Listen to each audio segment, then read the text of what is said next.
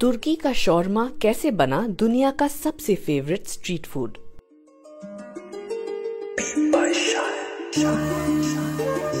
दिल्ली की गलियों से लेकर मुंबई की मरीन ड्राइव तक इस डिश को खूब पसंद किया जाता है। ऐसा नहीं है कि इसके चाहने वाले केवल हिंदुस्तान में ही है। भारत से बाहर भी इस डिश को चाहने वालों की कमी नहीं है। हो सकता है आपने पहली बार इस डिश का नाम सुना हो। लेकिन ये आपके मोहल्ले पड़ोस में कहीं न बिकती हो, ऐसा नहीं हो सकता है। इतिहास और विकास में आज हम आपको बताएँगे शवरमा की कहानी।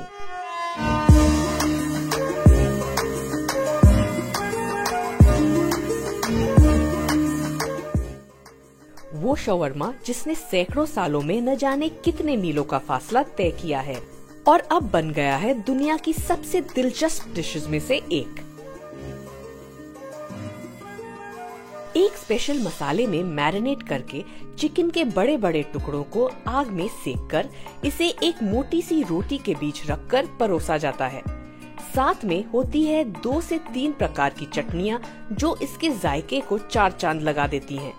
पर जब जब बात शवरमा की होगी, तब तब बात लेबनन की होगी, बात तुर्की की होगी, बात मध्य एशिया की होगी और बात होगी इसकी शुरुआत की इसकी शुरुआत कहाँ और कैसे हुई?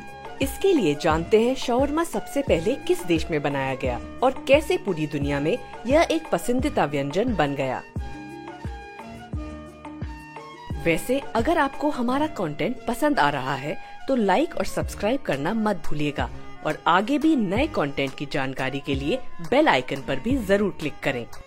शवरमा एक लोकप्रिय लेबनन डिश है ऑटोमन साम्राज्य में सन 1800 के आसपास आदिवासियों ने सबसे पहले इसे बनाया था। मीट की पतली पतली स्लाइस काटकर इसे एक धीमे धीमे घूमने वाले वर्टिकल रोस्टर पर सेका जाता है।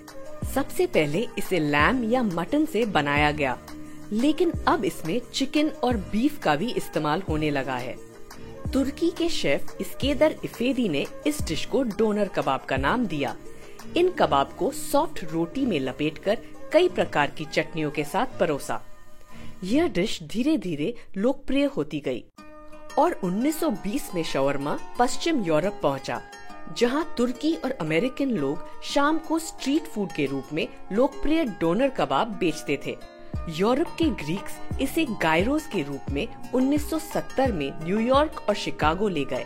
जब शवरमा कनाडा पहुँचा तो वहाँ के लोगों ने लेबनीज और कैनेडियन फ़ूड को मिलाकर एक नया मिश्रण बनाया। शवरमा की खासियत है कि यह जिस देश में गया, वहाँ की संस्कृति में ढल गया। तुर्की में अलग अलग प्रकार से शवरमा बनाया जाता है। शवरमा को विदेशों में ही नहीं, बल्कि भारत में भी काफ़ी पसंद किया जाता है। हर गली नुक्कड़ में शवरमा के चाहने वाले हैं, जो इस व्यंजन के पारंपरिक स्वाद के दीवाने हैं। कई तरह के वेरिएंट्स और फिलिंग्स के साथ शवरमा न केवल हेल्दी है, बल्कि फटाफट बनाने और खाने का एक स्वादिष्ट ऑथेंटिक ऑप्शन भी है।